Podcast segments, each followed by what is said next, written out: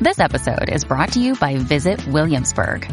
In Williamsburg, Virginia, there's never too much of a good thing. Whether you're a foodie, a golfer, a history buff, a shopaholic, an outdoor enthusiast, or a thrill seeker, you'll find what you came for here and more.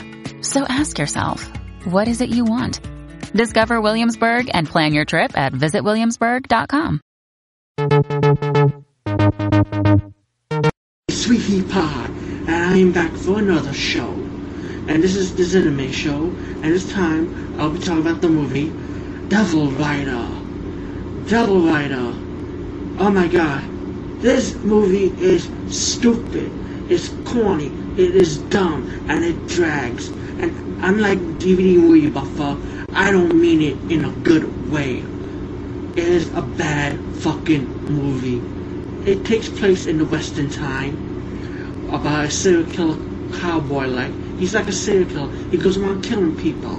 And then once the posse gets to him and they kill the Devil Rider, 100 years later comes the present time. As the present time, Devil Rider is back to kill again.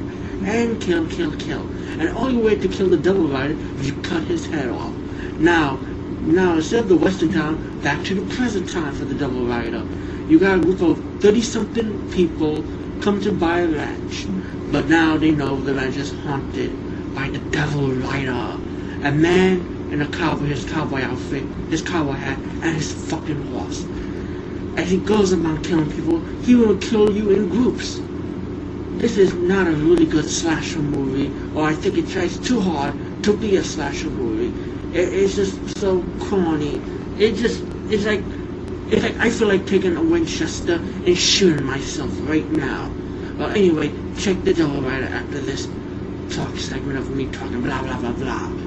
And get your guns out and shoot yourself after you're done watching this movie, because I'm gonna do it right now.